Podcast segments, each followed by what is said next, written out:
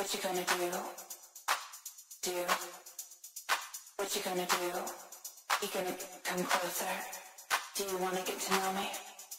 Do this right. Get your confidence up. We only got tonight.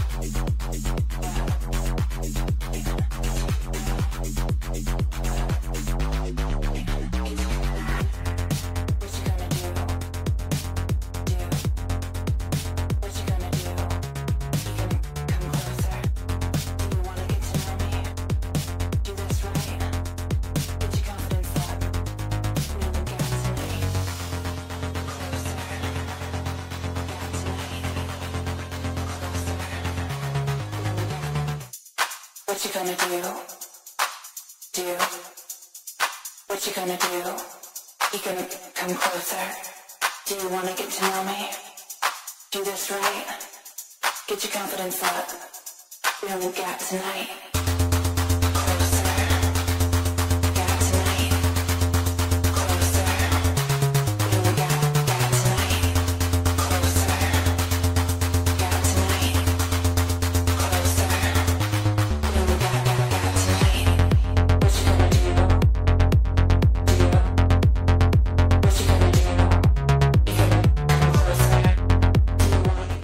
Bem-vindos ao Podstar e o meu convidado de hoje é capitão da seleção brasileira paraolímpico de vôlei, eleito melhor líbero em 2014, um dos maiores atletas do Brasil e que vem se preparando para as Olimpíadas de 2024, em Paris.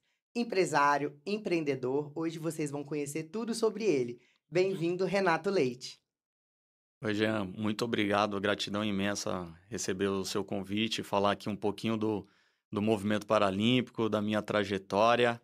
É, espero inspirar muitas pessoas aí com, com a minha história, né, de vida, a minha trajetória, todos os ouvintes, os telespectadores aqui do Podstar. Eu que agradeço essa história, né? É uma história de muito sucesso e muito inspiradora. Então, prazer pra gente estar te recebendo aqui. E eu queria saber como que começou eh, sua paixão pelo esporte, né? Desde de criança você já gostava? Qual era o seu esporte favorito? Como que você despertou no, no, no mundo dos esportes? Claro. É, a minha paixão por esportes é desde criança. Eu até falo assim no, nas minha, nos meus workshops, nas palestras, eu falo que toda criança que nasce no nosso país, um país do futebol, tem um sonho, né? Cerca de 80% das crianças que nascem têm um sonho de se tornar um jogador de futebol. E não foi diferente comigo. Esse era o meu grande sonho. E eu vim de uma década de 80, sou de 1982, hoje eu tenho 41 anos. E foi numa carência do futebol. O Brasil, assim, sem ganhar a Copa do Mundo desde 1970 e com a melhor seleção do mundo lá, uma das melhores, né? Acabou perdendo para a Itália em 82. E é onde surgiu um novo ícone esportivo, que foi Ayrton Senna. Ele surgiu nessa década. E eu lembro que meu pai assistia muitas corridas e eu acompanhei muito de perto, assim, eu criança, garoto. E, e via muito ali o Ayrton Senna, ele conseguia transmitir muita, muita disciplina, resiliência, determinação ali pelo, pela telinha. E, eu, e a gente se emocionava quando ele ganhava as corridas e subia no pódio. Parava o E- Brasil, né? Exato. Então, ali no hino nacional, a gente se emocionava muito, cantávamos juntos, sabe? O meu pai sempre ensinou a gente também cantar o hino. Então, dali veio a minha paixão realmente, assim, pro esporte. Eu falava, ah, um dia eu quero ser um atleta, quero ser um, um cara como Ayrton Senna. E aí foi a minha, a minha luta para tentar se tornar um atleta realmente. E, e eu sempre falo assim, as frustrações acontecem realmente na nossa vida, mas é pra, até para a gente pensar sempre o problema e as frustrações acontecem, para a gente pensar na solução. E aí eu tentei a minha trajetória dentro do futebol, só que Então na você época... começou pelo futebol e Sim, começou a Exato. É, o meu sonho era se tornar um jogador de futebol, né? Uhum. Que era o que, que eu tinha, assim, enraizado dentro de mim. E eu comecei a treinar para participar de algumas peneiras e não passava nas peneiras. E aí eu vim de uma família humilde, a gente não passou fome, mas, assim, algumas vontades sim. Mas meu pai sempre me ensinou muitos princípios e, e sempre me incentivou a estudar. O estudo é a única coisa que ninguém consegue tomar de você e o conhecimento, a sabedoria é o que vai te alavancar aí na sua vida. Então, meu pai sempre me ensinou isso.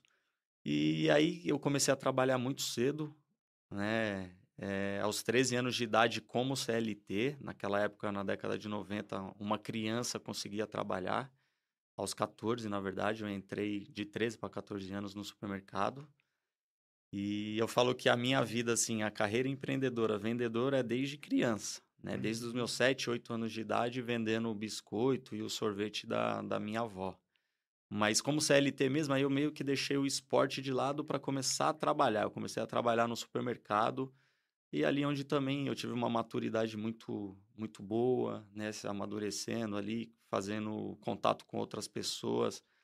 E eu comecei a trabalhar como empacotador no mercado e foi bem numa década assim, que foi 1996 isso. E foi numa década que a gente saiu de uma hiperinflação, né? O Brasil sempre viveu hiperinflação. Eu gosto até de falar um pouquinho dessa macroeconomia. E quando o presidente Fernando Henrique entrou, ele teve uma alteração do cruzeiro para o real e, e o Brasil teve um controle assim real da, da inflação. Então foi um, foi um momento muito próspero assim para os brasileiros. Acho que muita gente se recorda disso. Inclusive até a nossa moeda era mais valorizada que o dólar. Você ter ideia, né? Hum. Tem pessoas que não se recordam disso, mas eu me lembro muito bem porque eu já lidava com dinheiro, eu já trabalhava nessa época. Então 80 centavos de reais era que valia um dólar, basicamente Uhum. aí nessa nesse ano. E eu me lembro, o salário mínimo era 97 reais e eu fazia 250 por semana, então eu ganhava uma criança ganhando muito dinheiro numa época, Uhum. né? E foi aí que eu comecei a me desenvolver, só que o sonho sempre queimava no, no meu coração. E eu sempre estudei, joguei alguns torneios intercolegiais, Estudo jogava em São Paulo mesmo. em São Paulo mesmo, é. Uhum.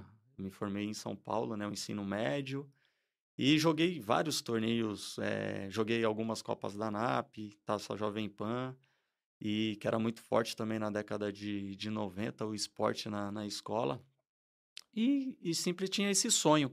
E quando surgiu novamente uma oportunidade lá em 2000, em 2001, o treinador que já conhecia o nosso trabalho montou um, um núcleo em Diadema e ele coordenava o, a equipe de base do São Caetano.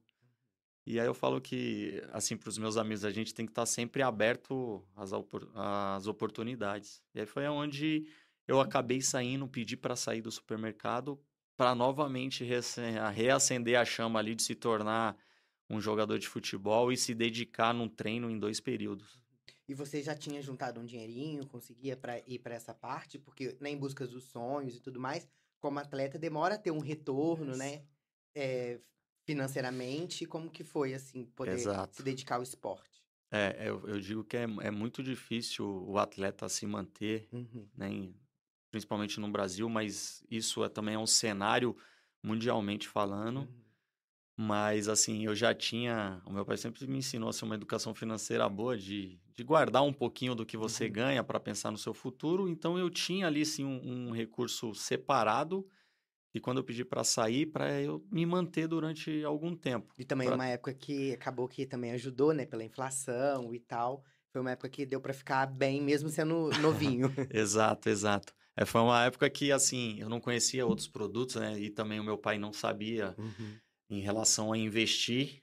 Então, hoje ainda, muitos brasileiros deixam dinheiro na poupança, né? Que é um erro. A gente precisa educar financeiramente melhor a nossa população para que o nosso país seja mais próspero. Isso é, Uhum. isso é outros, vários outros sentidos. Então, meu dinheiro ficava realmente na poupança. Hoje não fica mais, Uhum. né?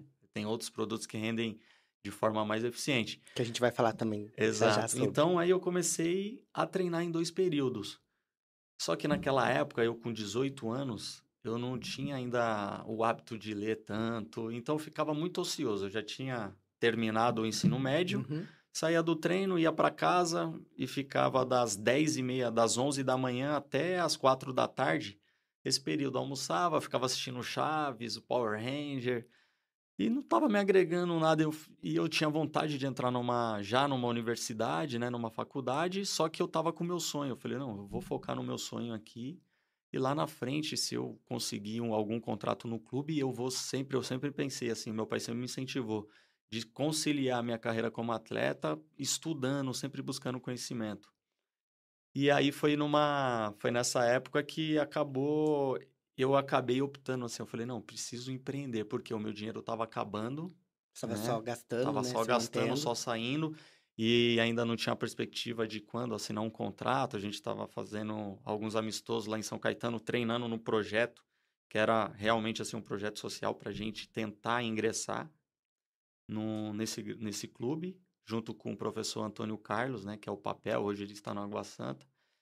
E aí eu resolvi fazer o quê? Eu comecei a analisar, falei, o que, que eu posso fazer? Eu continuo né, atrás do meu sonho, focado aqui no meu alvo, mas o que, que eu posso fazer para agregar alguma renda, para poder me auxiliar também. Uhum. E aí foi numa época, eu falo que o pioneirismo, é- ele faz muito a parte, assim, da minha vida, porque eu sou o atleta pioneiro do vôlei, a primeira partida do voleibol paralímpico no Brasil, eu, eu joguei, eu estive Uhum. presente, que foi em novembro de 2002, né? É, esse ano agora tá fazendo 21 anos, dia 2, na verdade, semana que vem, faz exatos 21 anos que, que o voleibol paralímpico chegou no Brasil, Uhum. através do Incrível. professor Ronaldo de Oliveira. E eu estava presente nesse jogo, lá em Mogi das Cruzes. Uhum. E aí foi quando eu peguei e analisei. Eu falei, o que, que eu posso fazer? E aí tinha. é, você deve se lembrar, numa época que tinha os office boys e começaram a, a se tornar motoboys. E aí o que as pessoas fazem hoje aí, no, entregando Sim. comidas, é, documentos, essas coisas, eu fui também um dos pioneiros, né? Foi logo quando surgiu essa profissão de maneira ali autônoma, para você se agregar através de uma. Você abriria o seu CNPJ, uma MEI, agregava numa empresa, e foi isso que eu fiz. Eu tinha um dinheiro para comprar uma moto, e eu falei, ó, vou conseguir chegar rápido já no meu treino, e ainda consigo fazer algumas entregas, ganhar um dinheiro, e o meu sonho é ainda focar no meu sonho. Então foi isso que eu fiz. Eu acabei comprando uma moto, e aí foi onde eu falo hoje que a mágica aconteceu realmente, assim, para eu cumprir o meu propósito, né? Uhum. Que foi uma coisa que parecia que era ruim, para muitas pessoas parecia que era o meu fim, mas graças a Deus foi uma coisa para para eu tomar novos rumos. Foi logo depois do acidente. Então, o meu sonho foi interrompido, assim. Eu perdi a minha perna direita Uhum. Nesse acidente de nesse moto. acidente de moto. E aí, através de uma informação, eu, ent- eu entrei de cabeça no movimento paralímpico, foi, rea- fui reabilitado através do esporte. Então, o esporte, eu falo que o esporte é uma ferramenta poderosa, né? Tanto na, na reabilitação, quanto no ensino, na disciplina, Sim. Na, na vivência para a criança. Por isso que eu falo para todos pode mudar, pais. né? Mudam a- as vidas, família, futuro. Mas Exato. voltando pra parte do acidente, como que foi pra você naquele período que você era jovem? De- uns 20 anos você tinha, Eu quando isso tinha aconteceu? 19 anos quando 19. eu sofri o acidente. E é uma mudança brusca de vida, de tudo que você estava acostumado. Como que foi essa mudança, assim, até virar a chave? Demorou ou foi já logo após, assim, o acidente? Foi muito rápido, Jean. Foi assim, muito rápido, foi sobrenatural realmente. Eu fiquei internado no hospital 25 dias. E com medo, né, de perder a perna, porque imagina, eu 19 anos, sofri um acidente, a minha perna deslacerou no acidente e eu só queria que os médicos conseguissem reconstruir ela. Então, quando eu cheguei no hospital, eh, eu falei até pro meu pai, pai, não deixa amputarem a minha perna Uhum. tal. Aí meu pai, filho, vamos pensar sempre na expectativa do sucesso, vai dar tudo certo. E Deus tá com a gente. E aí deu tudo certo. Eu acordei da cirurgia, a primeira Uhum. coisa que eu fiz foi olhar minha perna. A minha perna tá lá com fixador externo, meu pé todo deslacerado, né? Uhum. que teve fratura exposta tanto no pé quanto na, na tíbia, na perna. E aí, a partir dali, foi todo um processo de, de recuperação, os médicos falando. E tinha já o risco de eu amputar a perna.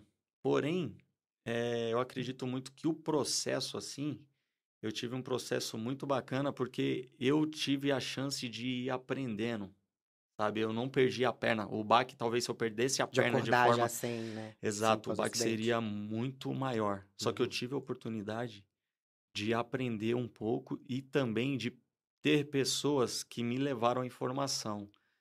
Porque é, isso aqui é até uma citação milenar nos livros milenares aí que, que tem, Uhum. que é por falta da informação o meu povo sofre, né? O meu povo parece. Então, justamente chegou um fisioterapeuta que me falou, Renato, se você perder a perna, cara, você conhece o movimento paralímpico, você tem todo o perfil de atleta. E ele me presenteou com uma fita cassete dos Jogos Paralímpicos de 1996. E ali a minha história mudou, realmente. Não a minha história, a minha mentalidade, Uhum. sabe? Porque a minha mentalidade, por falta de informação, era se eu perdesse a perna, o meu medo era o quê? Se eu perdesse a perna, eu nunca tinha visto ninguém amputado usando uma prótese. Tipo, não vou poder ser mais atleta, enfim, meu sonho no esporte, Exato, né? vou me Poderia acabar. aposentar e assim, eu, poxa, vou ficar o dia todo em casa ou ficar num bar. A imagem que eu tinha de uma pessoa sem a perna Uhum. Era de uma pessoa que já tinha uma idade mais avançada, que tinha perdido a perna recentemente lá na, num bairro onde eu nasci, Uhum. e ele ficava na porta do bar ali o dia todo, sabe? Então, Tipo, como se assim, foi o fim, acabou É. ali, né, pra ele. essa era a mentalidade que se que tava assim na a imagem que eu tinha. E aí por isso que eu falo, a informação, Informação. e é uma das filosofias que eu tenho realmente que é transbordar na vida das pessoas, principalmente a informação, né, dar um norte para elas. Então foi através de uma informação que a minha vida realmente mudou. E aí Uhum. eu vim estudando, falei pro meu pai, pai, tudo que tiver de reabilitação em bancas de jornais, que você ouvir falar disso, E naquela época não Traz- tinha, né, não tanto tinha- acesso à internet. internet não era totalmente isso. escassa. Exato. E até informação de estar lá também. Exato. E aí meu pai trouxe um, um videocassete, a gente eu assistia todo dia a fita da Paralimpíada de, de. Atlanta, 1996. E ali eu vi, aí eu falei, cara, se essas pessoas conseguem, o deficiente Uhum. visual corre, nada, joga futebol, o amputado corre, o deficiente com lesão medular, né, que usa uma Uhum. cadeira de roda, joga basquete, faz isso. Eu falei, cara, se Despertou um conseguem... sonho, né, uma esperança de Exato. eu posso sim ter sucesso e não, e não acabou por aqui. Isso. Pelo contrário. Isso, aí eu falei, Aham. aqui tá a minha chance de se tornar um atleta paralímpico, de representar o nosso país. E ali me emocionou muito, porque eu vi vários atletas Uhum. brasileiros que até então eu não conhecia, representando o nosso país, subindo no pódio, ouvindo o hino nacional.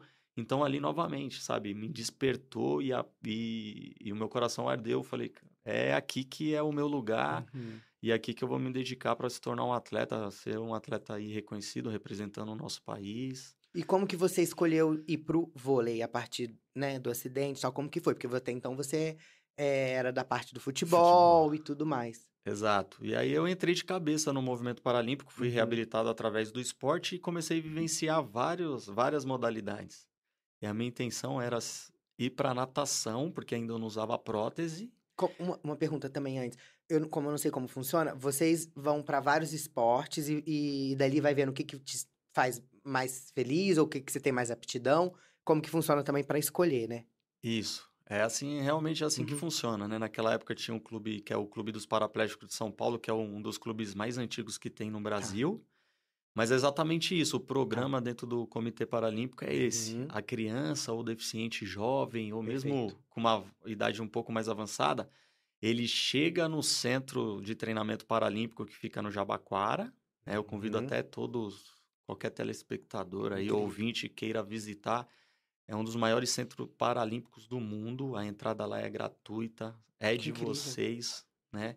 Eu falo que aquele templo ali esportivo é nosso, então pode ir lá visitar, pode matar a curiosidade, levem os seus filhos para conhecerem também o, o movimento paralímpico, é muito importante.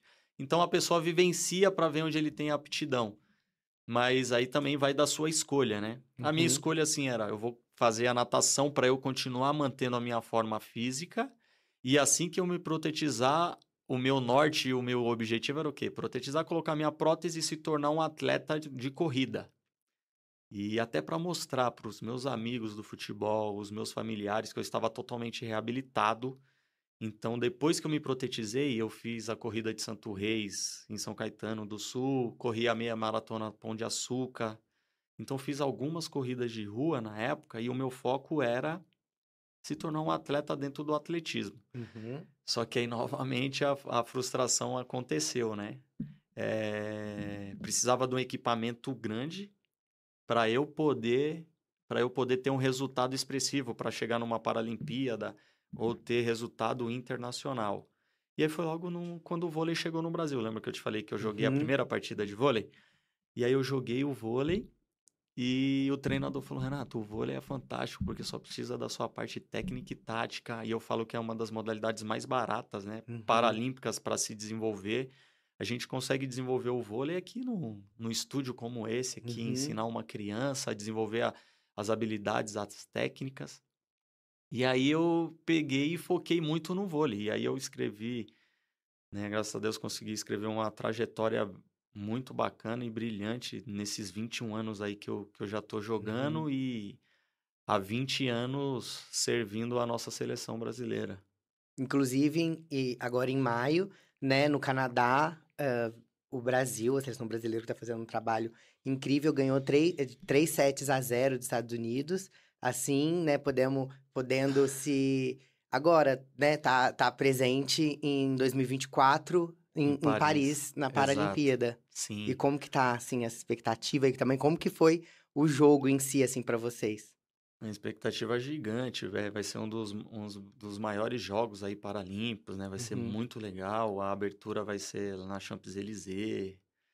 Então, vai ser fora do estádio, é uma coisa que, que ainda não tinha acontecido, assim. Uhum. Aconteceu uma abertura na, numa rua, né? Numa grande cidade, a Cidade de Luz.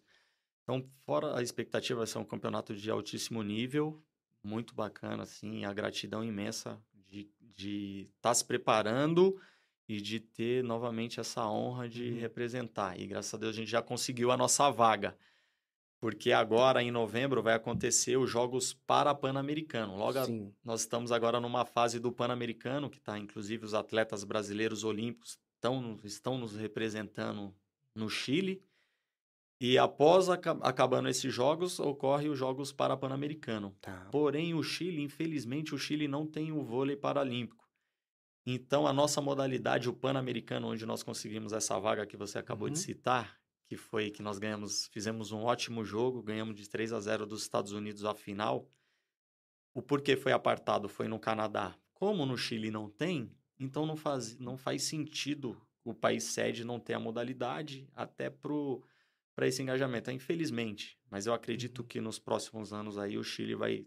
Eles já começaram também um trabalho lá de desenvolvimento do, do vôlei paralímpico. Então foi apartado, foi em maio, o nosso Parapan-Americano. Uhum.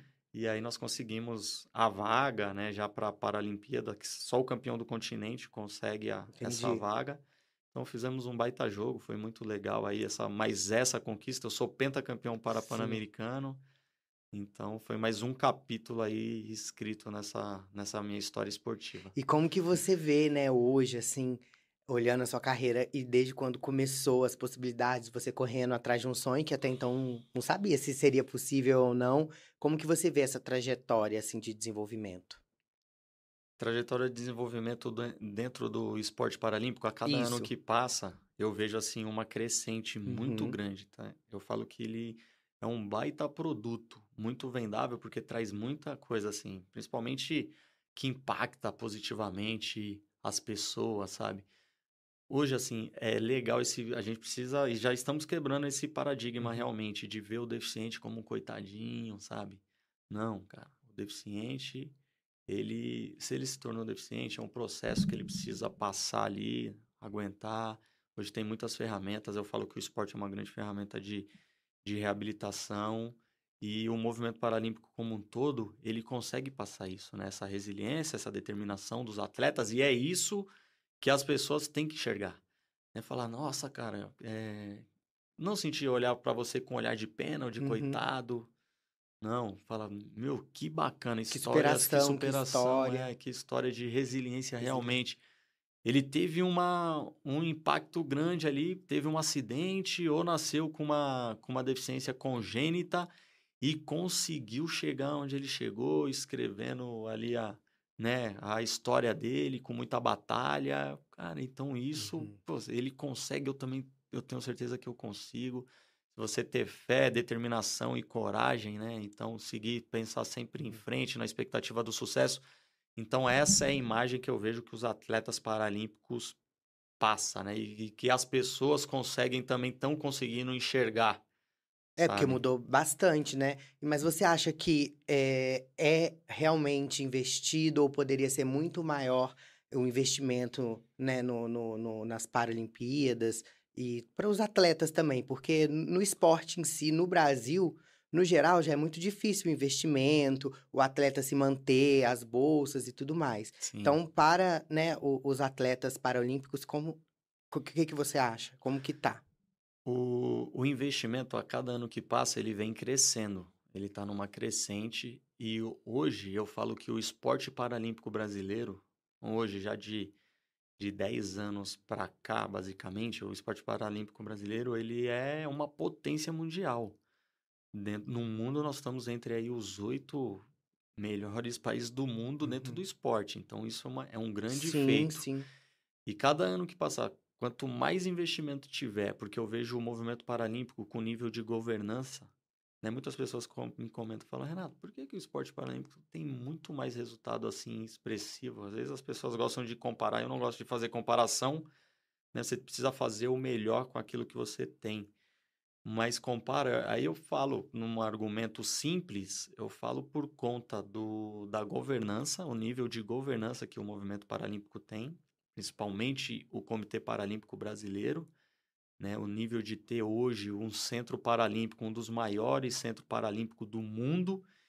Esse é o grande legado que a Olimpíada e a Paralimpíada trouxe para o Brasil, um dos legados que eu vejo isso positivamente. Então, eu vejo ainda o, o, movimento paralímpico, o esporte paralímpico numa crescente Uhum. e, e eu acredito aí que nos próximos 10 anos aí a gente vai estar entre os três, os três países melhores do mundo aí dentro do cenário paralímpico. Essa é a grande meta Uhum. do Comitê Paralímpico Brasileiro, entendeu? Então, a gente necessita ainda assim de investimentos no esporte, principalmente no nosso movimento paralímpico. Mas a cada ano que passa eu vejo uma crescente, novos empresários Pois- querendo uhum. colocar sua marca, né, dentro do, do nosso movimento, eh, trazendo essa esse impacto assim em conjunto e, Uhum. E total investindo realmente. importante é também, né?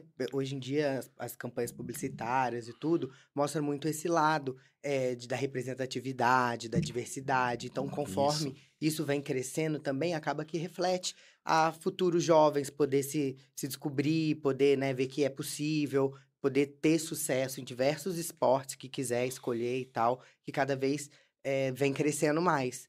Mas você tem notado que tá mais por moda ou que realmente as campanhas em si também tá, tá favorecendo e tá sendo presente ainda? Sim, eu vejo que as campanhas estão favorecendo, o, as pessoas já enxergam o movimento, né, o esporte paralímpico dessa forma que eu tô Uhum. falando. Esse paradigma veio quebrado, né? Uhum. De exatamente isso, assim, pessoas que, que têm um brilho nos olhos, sorriso no rosto, sabe? E para transmitir exatamente isso, porque até eu falo isso até a década aí, vamos colocar até os anos 2000, gente, era difícil você ver um deficiente na rua. Nas Uhum. décadas anteriores, então, vamos colocar 60, 70, quem tinha um filho deficiente tinha vergonha. Exato. A gente sabe muito bem que tinha, tinham casas que quando a pessoa tinha um filho def- deficiente, ele fazia uma edícula e esse, e esse garoto vivia dentro dessa edícula. Chegava visita, ninguém apresentava, não deixava essa, essa criança eh, sociabilizar. E eu Uhum. me lembro muito bem quando eu amputei a minha perna, eh, na rua que eu morava, a pessoa que ela tinha um, um filho deficiente, só que ele não, não saía muito pra rua, até por conta da, da mobilidade, essas Uhum. coisas. Mas foi uma coisa que transformou realmente, porque a sociedade, né? Às vezes a gente quer se mudar à sociedade e a gente precisa, às vezes, furar algumas bolhas. E quando eu perdi a perna, eu saía pra rua, eu ia pro shopping, sabe? E eu falava até pra minha namorada, que hoje é minha esposa, eu falava, eu pareço, a gente parece um artista, né? Eu Uhum. pareço um artista. Porque todo mundo fica, é, olhando. Mas tem muita gente, o deficiente, ele pensa assim, é o que eu falo para as pessoas. Cara, eu, eu falo que eu nunca sofri preconceito. Às vezes, o, de- o próprio deficiente que tem um preconceito da pessoa. Porque quando alguém me olhava, eu olhava até com um olhar de admiração. E eu brincava assim, nossa, eu pareço um artista. Mas eu falava pra, pra Amanda. Uhum. Falava, Dan, mas sabe o que, que é isso? A pessoa olha. Às vezes ela, ela olha assim com sentimento, pô, que dó, né? Um garoto jovem, perdeu a perna. E também com sentimento de querer parar e perguntar algo. Às vezes ela tá passando por alguma situação dessa na família, Sim, Sabe? gostaria de, né, de de gostaria de ou saber. trocar e falar, cara, eu passei por isso na minha família e o meu sobrinho, o meu filho só fica em casa.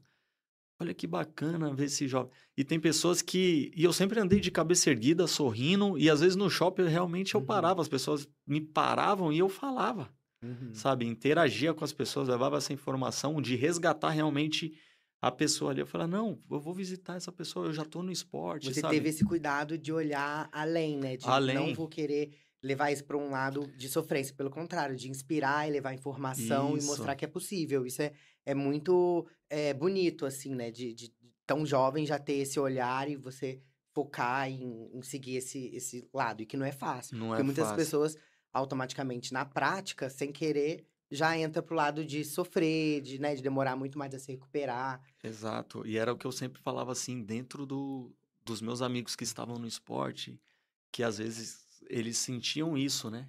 Ah, onde eu tô, parece que todo mundo fica me olhando assim, ou feio, ou tal. Eu falei, cara, é olhar de dúvida. É olhar de, de querer, talvez, querer alguma informação. Talvez ela, essa pessoa que tá te olhando esteja passando por isso, mas ela não tem coragem de chegar, de se comunicar Uhum. contigo. Olha dessa maneira. Então, a gente, às vezes, que tá tendo um preconceito. Não é a pessoa. Você, Sim. você acha que ela tá te olhando de uma maneira pejorativa, assim. Não Uhum. é isso, cara. Nós, quer, quer, quer queira ou não queira, nós somos diferentes, realmente. Eu falo que hoje eu, eu, hoje eu uso uma joia, né? Que é a minha prótese. Uhum. Eu tenho orgulho de, de mostrar que eu, que eu uso uma prótese, Uhum. sabe? Que causa curiosidade nas, nas pessoas, nas crianças. E que também não, eu acredito que não deve ser fácil adquirir uma prótese. Tipo, é caro? Como que funciona? Tem que, para as pessoas que não têm acesso, existe elas conseguirem ganhar também? Isso é até bom porque muitas das pessoas realmente não sabem né, essa informação. É, é, é, é difícil, é caro, é um Uhum. produto realmente que é caro. Existe ah, ah, várias tecnologias hoje, né? Eu, eu uso uma assim que é uma, uma tecnologia de ponta, mas o, o SUS ele, ele consegue fornecer uma prótese, mas uma, a fila do SUS hoje ela é gigante. Uhum. Então, lembra que eu te falei do meu propósito? Então, um dos meus negócios é exatamente isso, para tracionar a reabilitação, fazer com que novas pessoas voltem a produzir para o nosso país. As pessoas que eu digo que é- são pessoas que sofreram algum acidente ou nasceram com, com uma formação Uhum. congênita, com algum tipo de deficiência, realmente, para a gente facilitar e entregar ali um produto melhor para que ela volte a, a produzir, volte a ter uma reabilitação plena realmente Uhum. né, mas acho que isso aí a gente vai falar um pouco mais para frente. Mas exatamente isso. Tem, porém, é um material ainda escasso, Uhum. tá? O que o que o SUS fornece. E a fila é gigante. Tem mais de um milhão e meio de pessoas numa fila aguardando uma prótese. E hoje, quando ganha essa prótese, é uma prótese que não é atualizada a tabela. É uma das coisas assim que cortam realmente o meu coração, porque a gente tem a ferramenta, né? Na verdade, o governo tem a ferramenta até para potencializar isso e fazer com que mais pessoas voltem a produzir. Só que a tabela do SUS ela não é atualizada desde 1996. Isso é gravíssimo. Então as pessoas que ganham a prótese hoje, ela ganha uma prótese da década de 70. Uma prótese assim, eu falo os componentes. E aí entrega, às vezes, ali muitas vezes, entrega é, é esse tipo de prótese. E a pessoa não, não consegue ter uma reabilitação plena, A mobilidade não é a tão mobilidade não é tão boa. E aí ela, às vezes, essa prótese ela se torna um objeto, um lixo. Essa pessoa não vai utilizar, sabe? Então aí ela vai continuar escorada onde? Numa previdência social, querendo né, viver de doação. E a gente precisa realmente Uhum. e mudar, potencializar a reabilitação no nosso país, mudar essa mentalidade, sabe? Uhum. Da pessoa que se tornou deficiente, ela, cara, tem um norte aqui. Então, um dos nossos, o nosso ecossistema montado, eu como né, empreendedor aí, cofundador, que é do Parabank, é exatamente isso, é nortear a pessoa, tentar facilitar esse caminho para ela, para que ela volte realmente rea- se reabilitar, se capacitar, voltar a trabalhar, a produzir, se engajar no esporte E ter uma vida de sucesso. e ter uma vida excelente, Né? é, ter uma vida melhor, uma vida mais Uhum. plena, construindo. E você falava desse momento, né, que às vezes as pessoas julgar e etc. Você, na época que aconteceu, não sei se você já namorava ou não, como que foi isso também da sociedade, né, assim, do, do preconceito, às vezes de paquera, de namorar, de conseguir uma namorada, durante esse, esse processo, como foi pra você? Sim, na época eu já namorava, Uhum. mas isso, assim, eu nunca, eu nunca vi problema. Que também por conta da minha mentalidade, né, Uhum. que chegou assim, o meu amadurecimento, eu vejo isso também. Mas eu já namorava, que hoje é minha esposa, realmente ficou a do gente você todo ficou do meu lado, assim, foi um, baita alicerce Uhum. realmente. né? Então, eu sempre tive essa segurança. Eu não passei essa insegurança de ficar sem ninguém e de Uhum. ter esse pensamento. Mas poderia, e aí, se a gente praticar empatia, e Uhum. quando eu converso com alguns amigos que talvez tenham esse sentimento, eu vou levar de uma maneira diferente para que ele possa pensar no potencial dele. Falar, cara, você é lindo, é maravilhoso, você tem qualidade. Não é isso, é o, a sua mente tá querendo te auto-sabotar, mas não é Uhum. isso. Mas eu não tive esse tipo de pensamento porque eu tive um baita alicerce, entendeu? Entendi. Tanto familiar, né, dos meus pais, são casados também até hoje, e da Amanda que também me estruturou. E, aí- e ali realmente eu vi, eu falei, cara, essa é a mulher que eu quero ter os meus filhos, quero construir uma história realmente com ela. E por isso também a importância da representatividade na publicidade, como né, as partes de moda. Hoje em dia tem muito modelo que também está fazendo desfile, fazendo campanha. Inclusive, você já fez uma campanha, né? Incentivando é, o. no- se eu não me engano, foi para Vogue e tudo mais. É, o seu lado, assim, de, de. Naquela época o que você podia fazer de transformar vidas e mostrar que era possível. Esse foi seu maior intuito com participar da campanha? Sim, esse foi o maior intuito mesmo de, de ter participado da, da campanha, né? De, de expor ainda mais Uhum. o, o movimento paralímpico como um todo, aquilo que eu te falei de Uhum.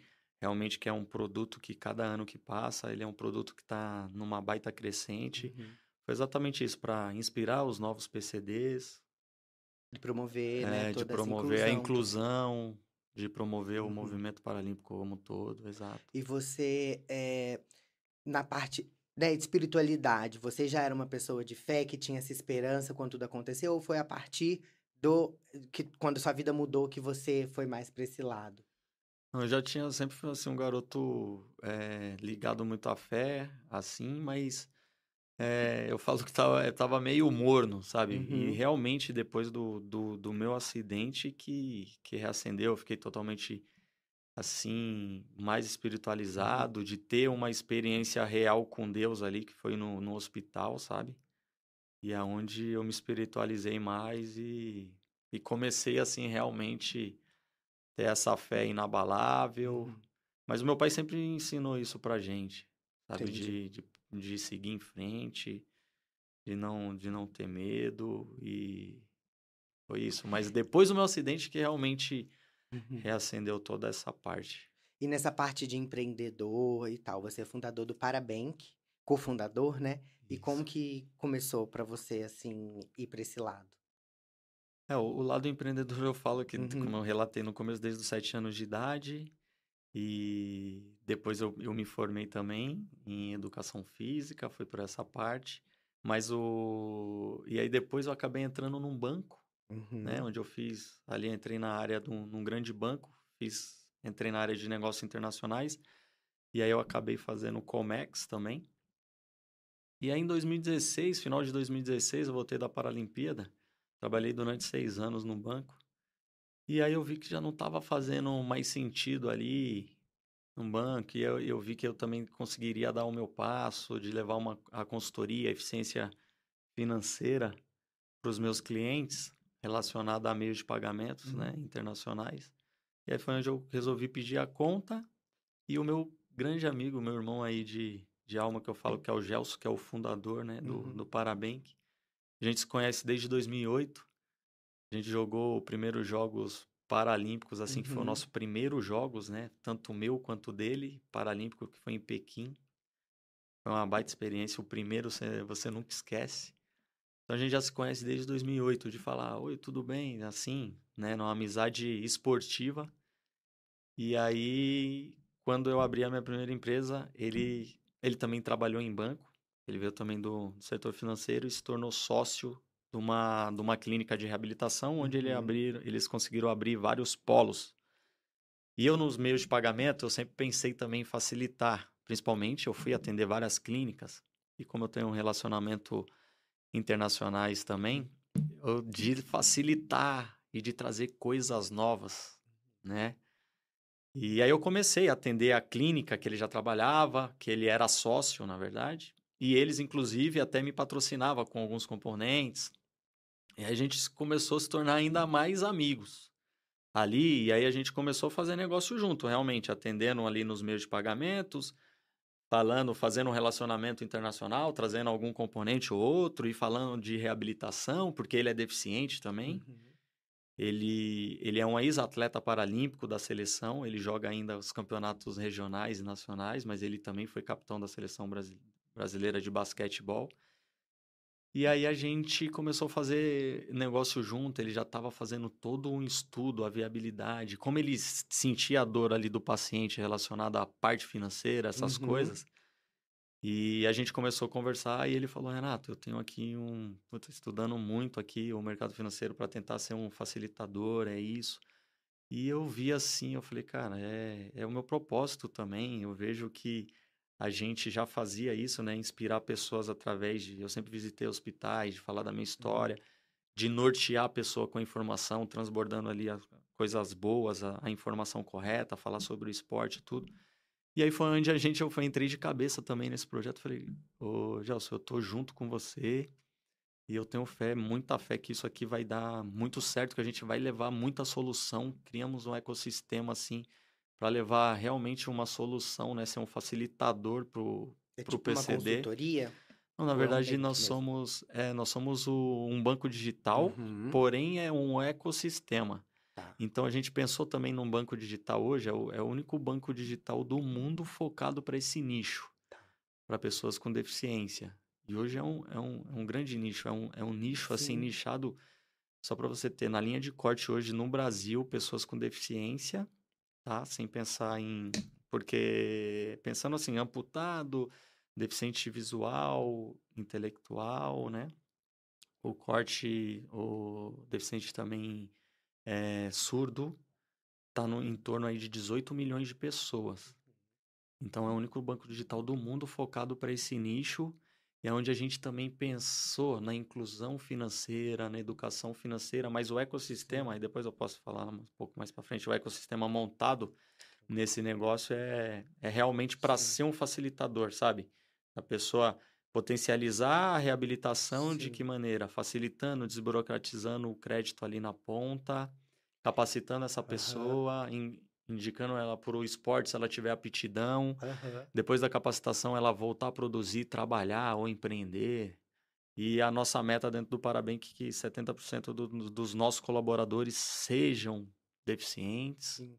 E é muito incrível, porque assim, né? Tanto nós, as pessoas não têm, eh, desde criança, não tem eh, muita informação eh, de, de, de educação financeira, de investimento, que é algo que já tinha que estar na educação desde de sempre. Eu falo, eu brinco assim, que a gente já tinha que ser uma matéria desde de Exato. criança, para né, aprender a guardar, a investir, porque em no geral é muito, são poucas pessoas que têm eh, acesso a ter essa educação financeira desde jovem. Então imagina para os deficientes a dificuldade que que é, né? Que enfrentam ainda outras, outras dificuldades, Outras barreiras. né? Outras barreiras.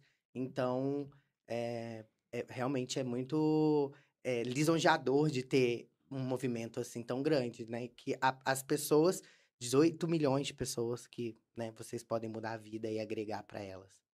Sim, é, então esse é realmente o, o pensamento nosso, né, Uhum. da, da- de tudo isso que eu já falei dentro do ecossistema. E aí é, Sim. é ser um, realmente um facilitador. E a gente sabe também que, principalmente, o PCD, ele está na... na a maioria dos PCDs está na, na classe C, D e E. E a grande Uhum. maioria na classe E. Então a gente também tem que pensar no, no lado social realmente, porque a gente sabe que vai ter pessoas ali que não tem nem os familiares, a gente vai desburocratizar Sim. e facilitar de alguma forma o crédito para que ela tenha uma prótese que ela possa deambular melhor, ter uma reabilitação Já melhor, que ela lado já- que ela já tenha uma prótese que ela considera como uma joia, sabe? Que eu te falei no começo. Uhum.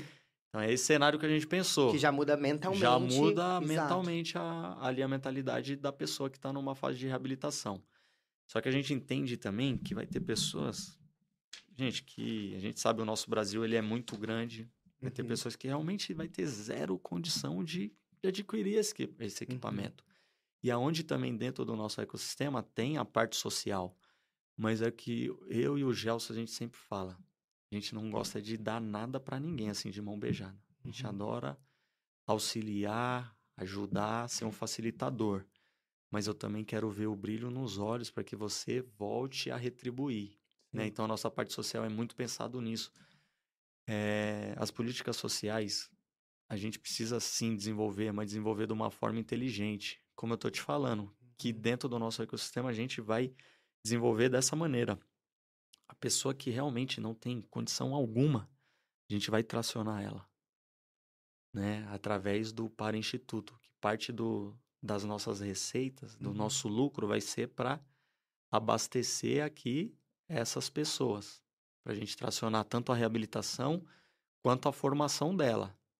E aí é onde a gente também vai atrás de parceiros, de pessoas que querem eh, né, fazer parte desse, dessa parte social, trazer o ESG para sua empresa, de ser um parceiro também desse ecossistema na parte social, e aí mostrar para essa pessoa, ela está sendo tracionada ali, né, Uhum. sendo, ela vai ter uma reabilitação, ela vai se capacitar, mas quando ela começar a produzir, ela já tem que ter essa mente produtora. Quando ela começar a Entendi. produzir, ela precisa continuar também ajudando esse ecossistema, porque tem um Continuar outro da fila. e- continuar e funcionando. isso. Isso, ajudar, né? Continuar de alguma forma ajudando, inspirando, abastecendo eh, a parte social Uhum. com o recurso que ela, que a gente tracionou ela. Porque tem para os próximos continuarem e a gente continuar essa cadeia evolutiva, que é isso que a gente pensa, né? Entendi. Muito Entendeu? incrível. E na- eu queria saber, voltando na parte eh, do esporte e tal, o período da pandemia, como que foi pra vocês? É o período da, Seleção. da pandemia foi uma coisa assim, né? Que foi uma coisa nova para todo mundo, mas a gente continuou focado, treinando em casa. O preparador físico passava os exercícios. Eu moro, eu sempre morei em casa, então isso também Uhum. me facilitou. Então eu, eu treinava dentro de casa, né? co- correndo assim dentro do, do quintal, fazer os exercícios. E aí meu filho também treinava comigo. Mas se houve até a mudança dos Jogos Paralímpicos, né? Saiu de 2020, foi para 2021 por conta da Sim. pandemia. Mas assim, a preparação ainda ela continuou sendo eficiente por conta da disciplina. Eu falo que o, que o atleta ele tem que ser muito disciplinado, né? Mas foi foi Sim. assim, foi uma fase difícil, né? Que a gente não sabia o que realmente estava acontecendo. Uhum. Ficamos aí num lockdown enclausurado, né? Não podíamos sair. E o, pró- e o próximo que seria era o de Tóquio, que de 2020 mudou. Mudou para 2021, exato. E foi mais difícil? Ou foi, eh, por um lado, foi bom que ganhou um tempo também pra treinar e, e distanciar um pouco mais? Porque geralmente, né, os treinos e tudo mais é Sim. muito é, corrido para você sair de, de um. de. enfim, de um campeonato, já vai pra outro. Sim. E acabou que prolongou. Sim. Não, eu, é, a pandemia prejudicou, assim, a- inclusive o nível técnico também dos jogos, né, por conta dessa quebra que teve e, e o treino. Assim, mesmo você treinando, porém não é a mesma eficácia você treinando em casa do que num ginásio, numa academia, algo do gênero. Então, eu vejo que teve essa quebra realmente, né, porque o ciclo são em quatro em quatro anos. Então, 2019, a gente voando e já ia ter o torneio que é a Uhum. Liga das Nações um pouco antes da, da Paralimpíada, e aí houve toda, toda essa quebra. Mas eu, eu sim- senti sim que os jogos, assim, tecnicamente, apesar de os Jogos Paralímpicos, mas tecnicamente teve uma, um- uma pequena queda no meu ponto de Uhum. vista, mas foi ainda muito, muito competitivo, sabe? Muito competitivo, ponto a ponto, principalmente no vôlei.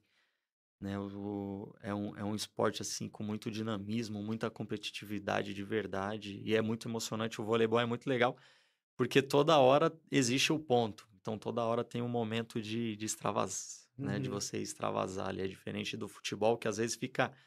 é, Tem jogo que acaba 0 a 0 não, Sim. né? E aí não fica um jogo muito Sim. atrativo, até de legal de se ver.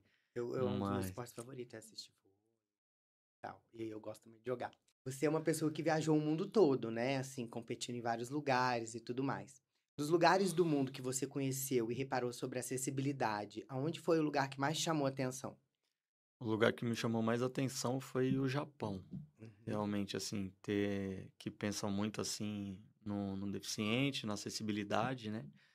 E por conta de ter já muita tecnologia embarcada, foi a primeira vez que eu tinha ido no, no Japão. Já tinha ido três vezes à China. E aí no Japão foi uma experiência fantástica, assim, ver, inclusive, né? Os, os viadutos são todos elevados e, gente, é surreal. O Japão, assim, eu achei muito legal, a- tanto a acessibilidade quanto toda a engenharia, assim, de tráfego deles.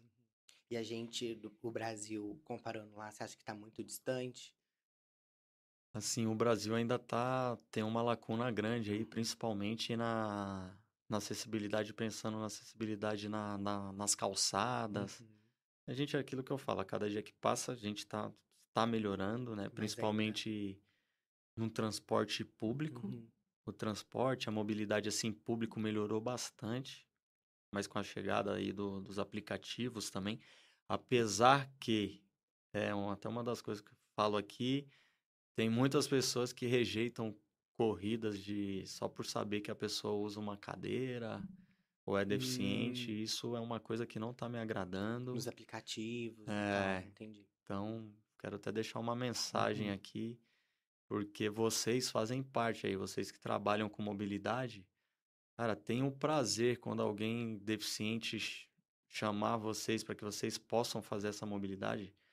E aí, aquilo que eu falo, tudo que você desenvolve ou trabalha, você tem que trabalhar pensando ali no, no amor, no seu propósito. E vocês que estão aí na ponta, né, os motoristas, é, o propósito de vocês é realmente facilitar a mobilidade e ainda mais, é isso que eu tô te falando, sintam-se honrados em receber uma corrida de uma pessoa que tem uma mobilidade reduzida, cara. Porque aí Sim. realmente você tá aflorando ainda mais o seu propósito de levar essa pessoa do lado de um determinado ponto para outro. E dos lugares que você visitou, que mais te deixou, assim, insatisfeito, podemos dizer assim, sobre acessibilidade? Sobre a acessibilidade, Você cara, acha que ainda estava muito precário, que não estão olhando para esse lado, sabe? Não pensando no, no coletivo, assim, das pessoas. Sim, é um dos países que eu fui que eu achei a acessibilidade péssima, né? É pensando sempre no, na pessoa que tem uma mobilidade Uhum. muito reduzida. Eu, acessibilidade para mim, é- Uhum. eu me considero uma pessoa exatamente não tem, não tem nada Uhum. que consiga eu Sim. falar que não é acessível para eu poder utilizar, Sim. nada. Consigo escalar uma montanha, subir escadas, fazer tudo. Mas sempre pensando no lado Sim. quem tem uma realmente uma mobilidade muito reduzida, que é o, principalmente um cadeirante, o deficiente Uhum. visual. Então, assim, um dos países que realmente, mas até por ser tá no continente africano, que foi um dos países que eu visitei já, que é o Egito, que a mobil- lá é muito ruim, né, a acessibilidade. Então é um dos países assim que eu achei com nível de, de acessibilidade muito ruim. E sendo que eles têm bastante pessoas com deficiência, né? Uhum. E assim, é um dos países mais ricos da, da África. Inclusive, você comentando sobre o Egito, você vai jogar um campeonato lá, né? Sim, vou jogar um campeonato lá. A gente tá. Vamos embarcar semana que vem, dia 3. Vai ter o campeonato Liga das Nações. E assim, a gente vai estar perto ali do, do conflito, né? A gente está sempre orando e torcendo para que esse conflito acabe o mais breve possível. Mas o campeonato vai acontecer. é, Os atletas estão meio apreensivos, nós- mas nós tivemos uma Sim, é reunião aí próximo, né? Exato. na semana passada, onde passou toda uma, uma segurança também pra gente, que inclusive o Hamas não tem poder bélico para chegar até Uhum. armamento, né, para chegar onde nós nós iremos estar jogando ali, representando o nosso país. E é isso, a gente vai lá, vamos jogar, estaremos ali próximo ao conflito, mas é Uhum. como eu falei até num grupo, falei, cara, nós brasileiros nós somos muito de paz e apesar da, da situação caótica também de Sim. criminalidade, né, que existe no nosso país, às vezes a criminalidade aqui é até pior do que um cenário de guerra. Mas eu falei até num grupo, falei, gente, a gente tá indo para lá e tenho certeza que vamos fazer um, um bom trabalho e vamos lá levar, Uhum. tentar levar a paz. Eu espero que a gente chegue lá e chegue Sim. junto à paz lá dos povos, que eles entram num, num acordo também, acabe isso aí, né, entre esse conflito entre o Hamas e Israel. E um país que você gostaria muito de conhecer? Um país que eu, que eu gosto, que eu gostaria de conhecer, na verdade está no, no meu desejo, é Israel, que eu ainda não conheço. E por isso eu falei exatamente isso. Eu espero que, que a paz volte, volte em breve, para que eu possa, né? Sim. O plano, o plano aí era, era ir o mais breve possível, possivelmente ia ser no final de 2024 ou Aham. começo de 2025, era o que estava no, nos meus planos aí, meu, da minha esposa e de alguns amigos próximos. Eu tenho muita vontade de conhecer também. E aí é isso. É um país que eu, que eu quero muito conhecer. Uhum. E assim, né, o atleta a gente sempre fala que ele tem um, um prazo e tudo mais, as idades onde ele consegue atingir e chegar. Como que você visualiza os planos futuros do mais pro, pro onde você quer se aposentar? Quais ainda são os seus desejos até chegar lá? Sim. É, o meu desejo, assim, é de, é de ano a ano. É, eu sei que hoje eu tô muito, a minha agenda tá muito carregada, né? Ainda mais com, com os meus negócios, com a minha vida Uhum. como atleta, como pai, como governante aí da, da família.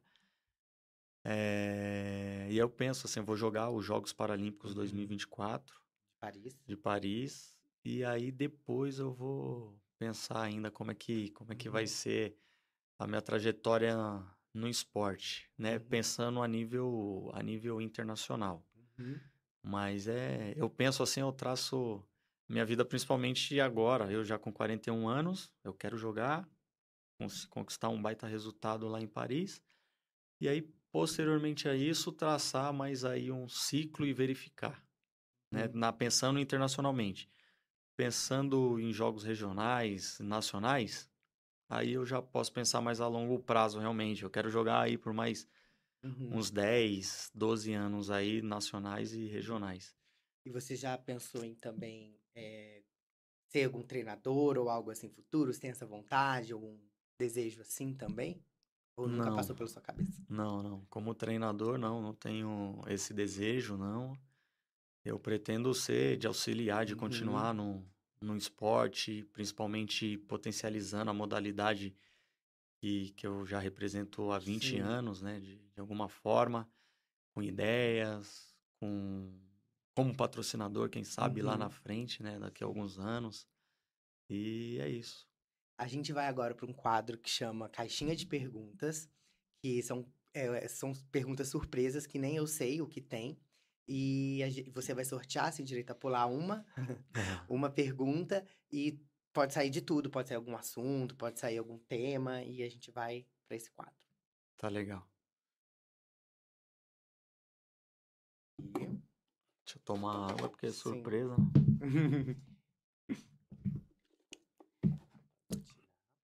Tirei eu que vou. Tá. Foi.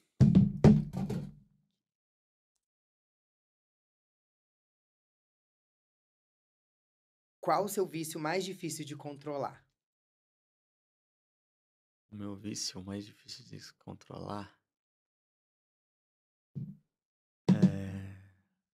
Falo- Eu sempre falo que vício é uma coisa ruim. Uhum, E sempre, eu sempre busco, assim, ler muito também sobre uhum, controle emocional e tá muito ligado, né, às nossas emoções, o vício. Mas eu falo que tudo na vida, 80% não eu que falo, tá, tá na literatura aí, 80% da, das nossas escolhas, do nosso resultado, tá tudo ligado no emocional. Mas uma coisa eu acredito, eu gosto muito de chocolate e de café. Sim. Mas sempre eu coloco assim, esse tentar colocar um controle, sabe? Porque toda Uhum. reunião que você vai sempre Sim. tem. Eu tomo um café para fechar um negócio. Eu sempre falo, você tá tomando. um- Fechando um negócio, ou você tá tomando um café ou tá tomando um vinho, Verdade. né? Então, o que eu.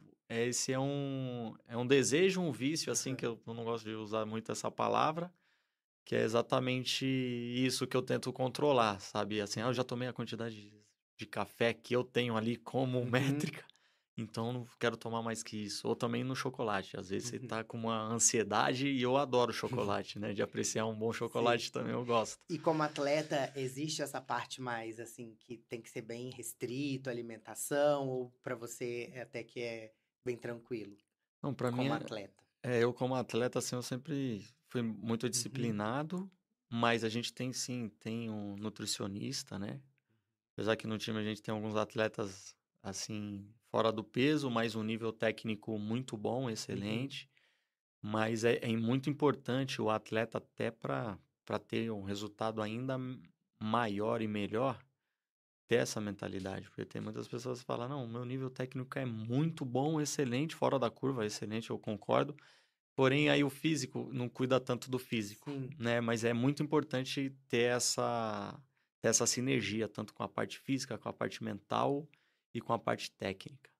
Então, aí eu sempre, eu tento manter sempre essa, essa tríade, Uhum. assim, sabe? Porque é isso que, que dá constância e que você vai se aproximar do, dos seus resultados, dos seus objetivos. Isso aqui é disciplina. A gente altera Sim. essa tríade que eu falei por disciplina, né? Que a disciplina é a ponte das nossas realizações. Então, eu enxergo muito isso. Perfeito. Vamos tirar mais uma pergunta. Mais uma,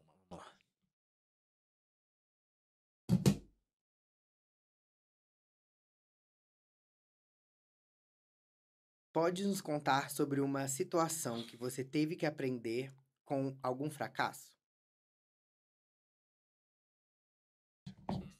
Uma situação que eu tive que aprender com algum Às vezes fracasso. alguma coisa que, sei lá, algum jogo que você perdeu ou algo que não foi tão.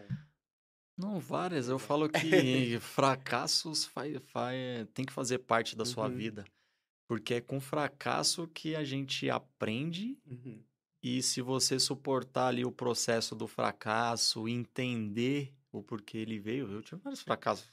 Um dos fracassos ter perdido a perna, um outro fracasso de ter perdido um, jogo importante, de você, às vezes, planejar uma coisa e, e, e ela não acontecer. Mas aí é onde entra o emocional e a mentalidade. Né? O Uhum. fracasso veio, cara. Que às vezes o que poderia ser um fracasso transformou, Transformou. em um potencial e que mudou. Exato, exato, de você pegar e enxergar o fracasso como uma, talvez uma oportunidade de melhoria, né? Vamos trazer para um jogo. Todo mundo entra para ganhar. Porém, veio o fracasso, mas aí a gente entender, cara, por que que, que a gente não conseguiu fazer um bom jogo aqui? Talvez a gente não estava tão preparado quanto o outro time, ou a gente errou na escolha ali de uma jogada, sabe? Então, é nesse quesito que eu preciso me preparar melhor para eu mudar de nível e chegar a ganhar o próximo jogo contra esse adversário. Uhum. Na vida, eh, eu já vejo assim um pouco diferente. Tá, entendi. O porquê que aconteceu isso? Você acabou de utilizar um, uma grande, um grande exemplo. Às vezes você tá planejando um negócio, só que aí eu vejo que acontece aquilo que é para você tomar um novo rumo Uhum. ou escolher, né? Exatamente, escolher um novo rumo ali para sua vida e aonde você reacende, eh, consegue achar o seu propósito, sabe? Tanto no trabalho quanto na melhorar suas emoções, realmente Uhum. você ser resiliente ali. O Sim. fracasso, ele, ele tem que ser, eu falo que o fracasso ele tem que ser uma grande ferramenta de, de aprendizado.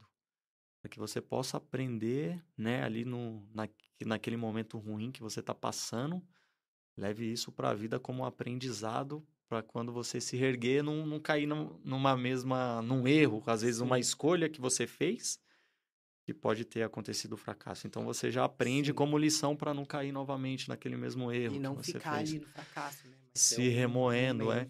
é. Exato, é, isso é, é o mais importante. Você Uhum. não ficar se remoendo, ó céus, ó vida, não. É pensar, é seguir em frente, ser corajoso e continuar e falar, não, isso aqui é só uma fase, vai passar. é, se eu tomar essa decisão, vai ser muito mais rápido. E aí, quando você sair daquilo, você tem autoridade para falar do que você passou, uma coisa ruim, né? Perfeito. E aí você muda de nível. Então, o fracasso ele vem realmente para que você possa evoluir em todos os aspectos. Adorei. Mais uma.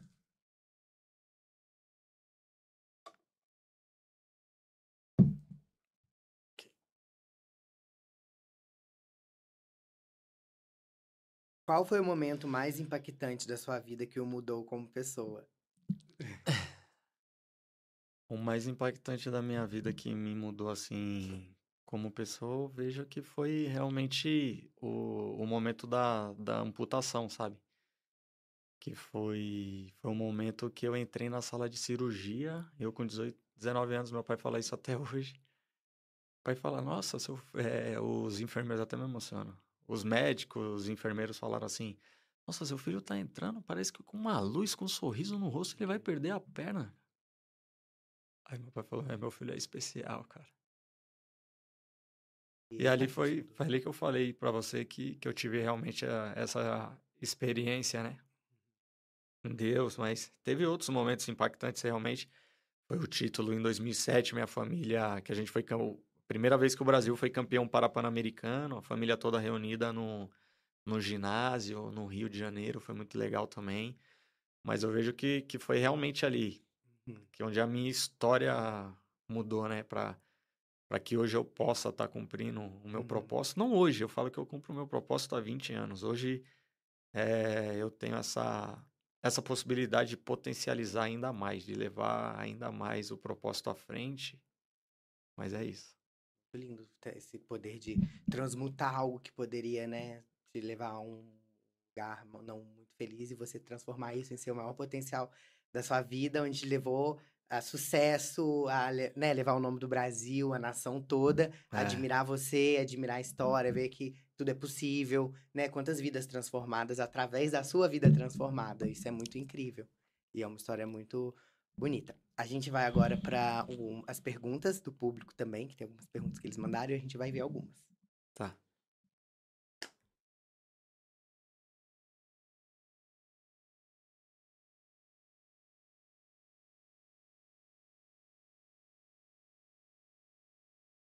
É, qual o seu maior perrengue que você já passou?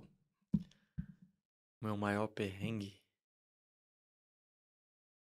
Eu pensar, já passei por vários, né? Mas o maior perrengue foi que do ter que dormir no, no aeroporto, assim, a gente perder. Ter perdido o voo, mas isso aí é. Quem viaja muito, isso aí é um perrengue fácil de Uhum. se acontecer, né? Mas teve que dormir mu- muito, Não, um dia. noites, um dia? Não, um dia. Mas e também tem um outro que. E a seleção junto, assim, É. todo mundo? Isso. Um outro foi exatamente o, o Egito tem uns perrengues também que que é que é bem caótico assim, um dos maiores calor que eu já Uhum. senti foi no Egito.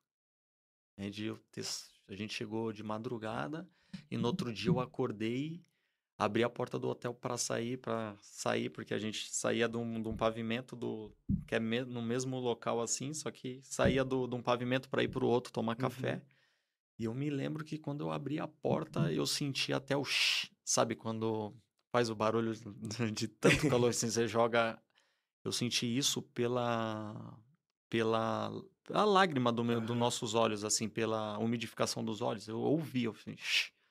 Falei, nossa, eu nunca senti um calor desse. Eu saí correndo para ir pro outro pavimento.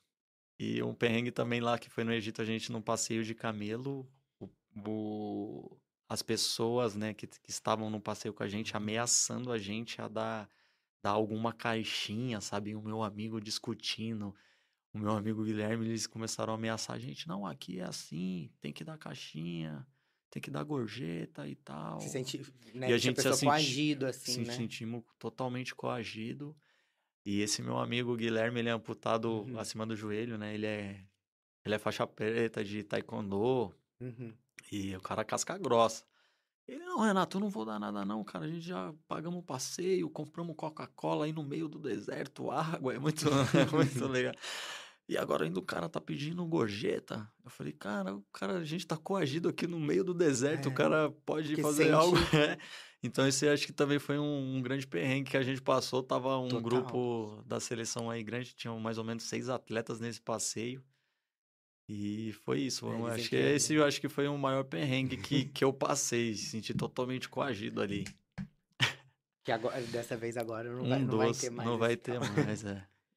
É, quando vocês ganham, como é a comemoração após ganhar os jogos? A comemoração, eu falo que tudo a gente precisa celebrar. Eu sou uma pessoa que eu adoro celebrar, né? Uhum.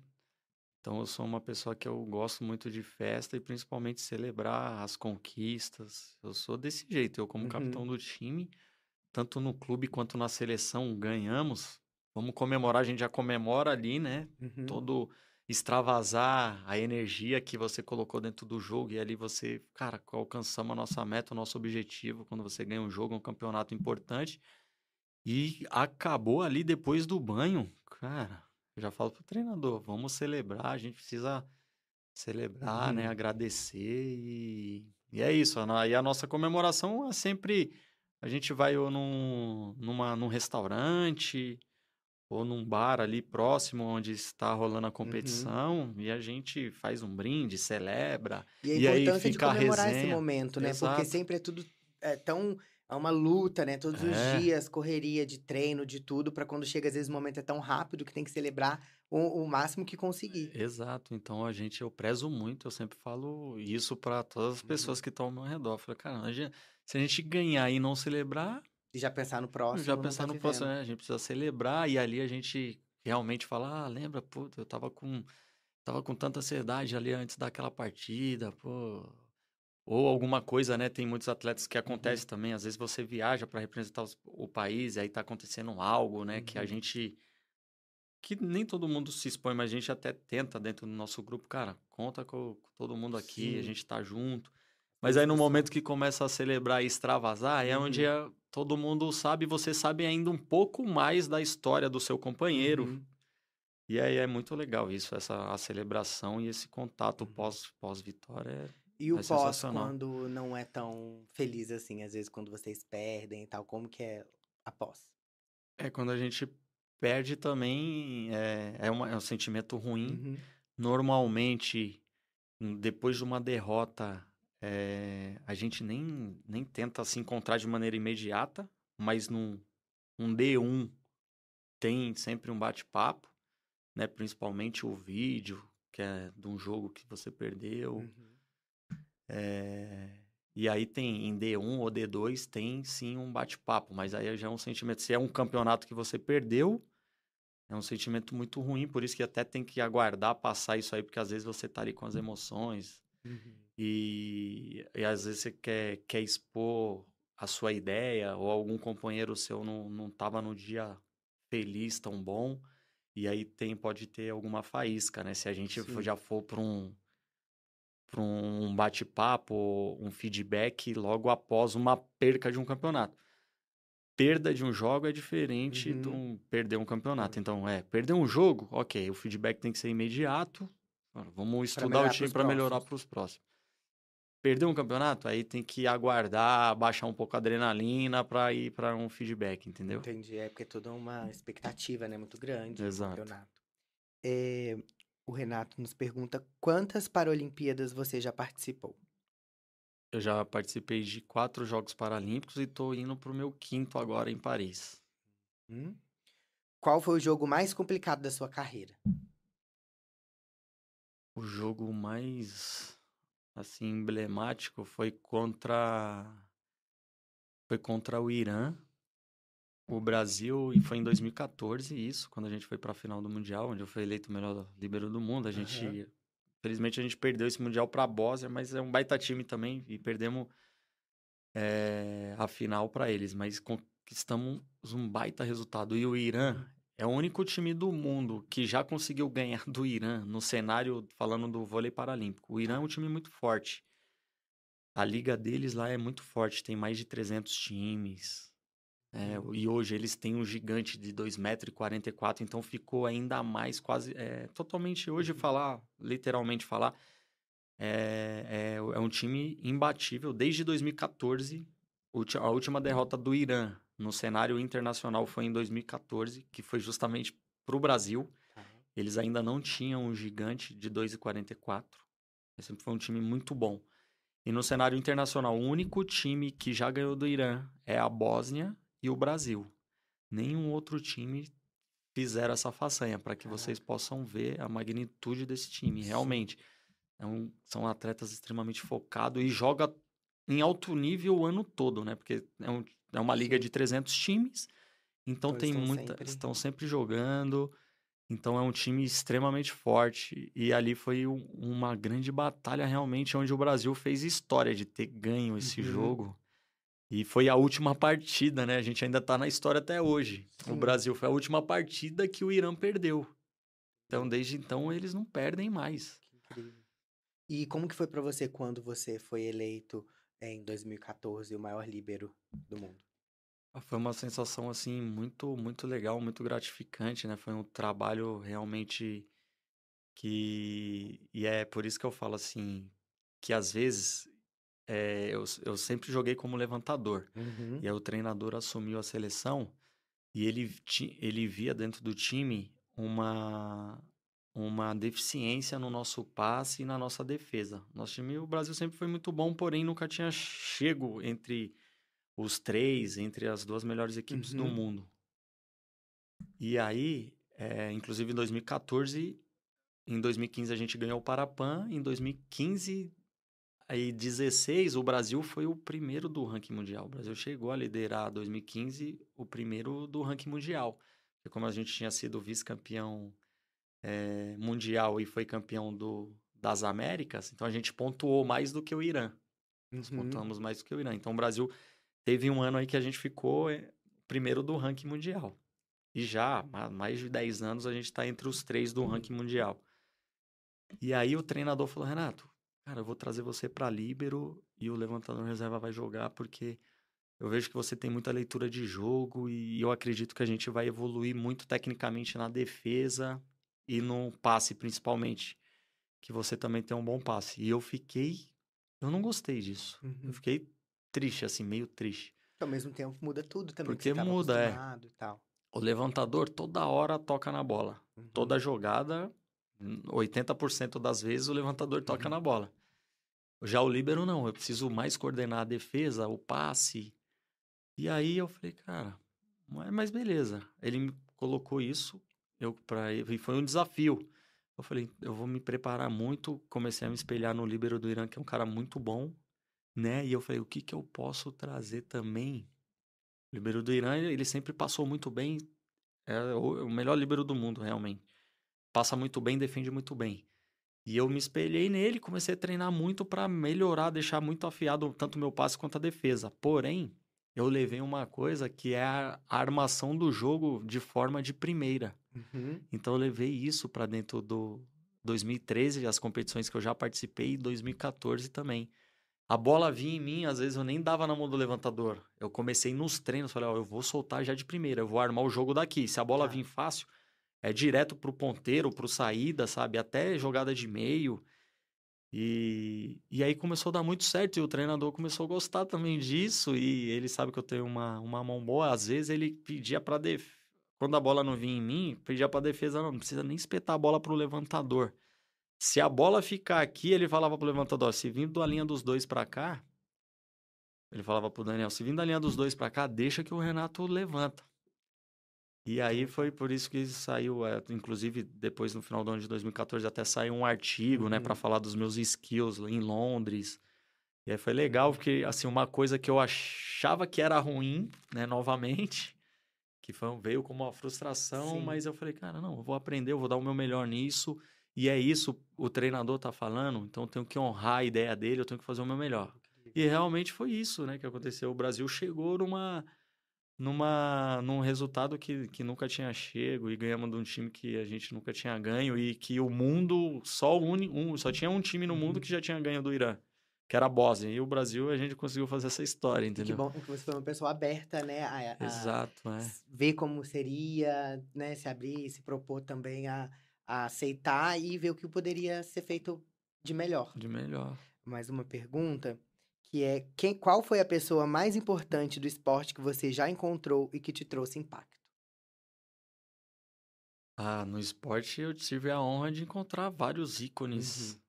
Que hoje eu navego bastante aí, mas assim que trouxe mais impacto um cara que que eu sou, que é um dos caras que são ícones assim pra mim e que que eu gosto muito, mas assim o é, são vários, não são só Uhum. um, né? Vou citar aqui vários. Por exemplo, o Ronaldo Fenômeno, Uhum. o Ronaldinho Gaúcho também, cara que, que jogou muito, mas o Ronaldo Fenômeno pra mim, é, eu tive a honra de ver também ele jogar e de ter contato assim, tete Uhum. a tete com ele, né? Quando ele veio, eu sou corintiano, quando ele veio pro Corinthians, então eu não perdia um jogo aí no Pacaembu Uhum. e eu vi vários jogos.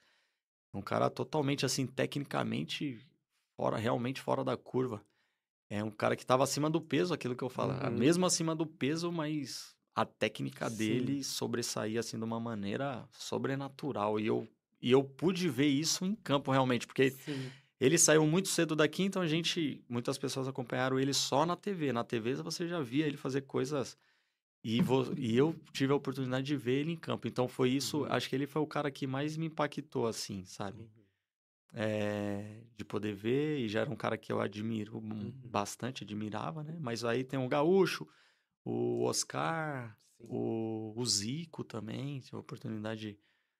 O Zico, inclusive, é meu amigo. A gente tem um WhatsApp, a gente se Uhum. fala, né? O Fenômeno não tem. Eu tive contato assim com ele, mas a gente não tem contato assim dia a dia, não. E o Ronaldinho Gaúcho, ele foi um dos embaixadores pra, por isso também é um cara, né, que eu, que eu admiro muito, que, que comprou a ideia de divulgar a diversidade, o movimento Uhum. paralímpico, sabe? Ele foi Sim. embaixador também em 2016.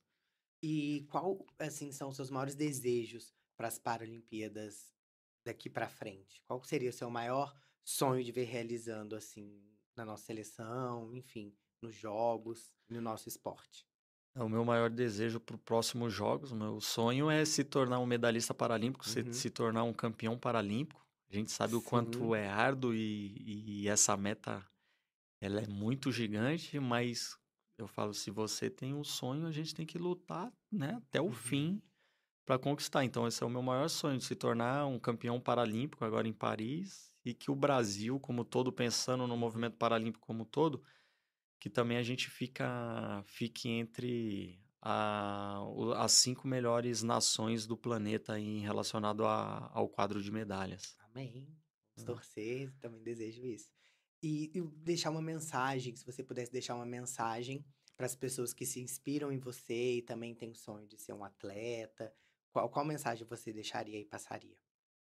A mensagem que eu digo é que que você carregue no- juntamente com você muita fé, coragem e disciplina, que isso vai facilitar o seu caminho para que você possa alcançar os seus objetivos e sonhos e que as pessoas não, não parem de sonhar, né? Uhum. E, e faça acontecer, não deixe acontecer. É isso aí, tem que estar sempre em movimento, estar sempre nessa, nessa batalha de, de construção Uhum.